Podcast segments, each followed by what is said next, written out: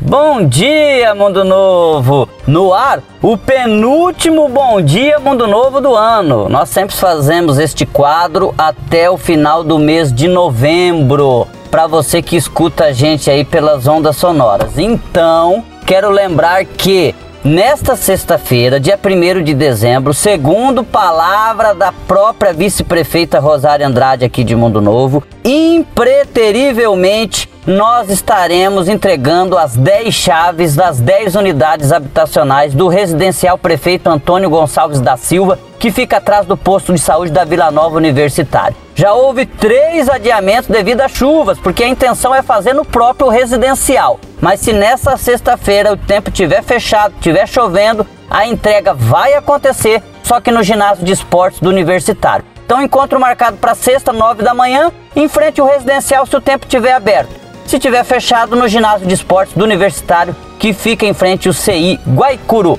Eu tô aqui também com a minha amiga Karina Iano. Bom dia, Karina. Bom dia. A informação que eu tenho hoje é pra, para os produtores para se atualizar o, e o cadastro né, dos seus animais, é, todas as espécies existentes na propriedade que devem ser cadastradas. Esse cadastro é importante para que a Iagro tenha um monitoramento de quantos animais cada produtor tem em sua propriedade para saber se tem alguma doença ou algo relacionado. Então esse produtor ele tem até o dia 30, ou seja, até amanhã para fazer esse cadastro. Ele pode ir até a, o escritório mesmo da Iagro ou fazer é, com seu contador de confiança ou no próprio site ali do GAP, né, gap.ms.gov.br, para fazer esse cadastro. Lembrando que até o dia 30 é importante a participação desse produtor. E para terminar, eu quero lembrar do calendário da limpeza do meio ambiente. Esse mês de novembro, devido às chuvas, deu uma atrasadinha. Ainda está no Tapajós Universitário e vai chegar no Itaipu e Bernec, que são os últimos dois bairros a receberem o benefício, a partir dessa sexta-feira, dia 1 de dezembro. Então já era para ter chego aí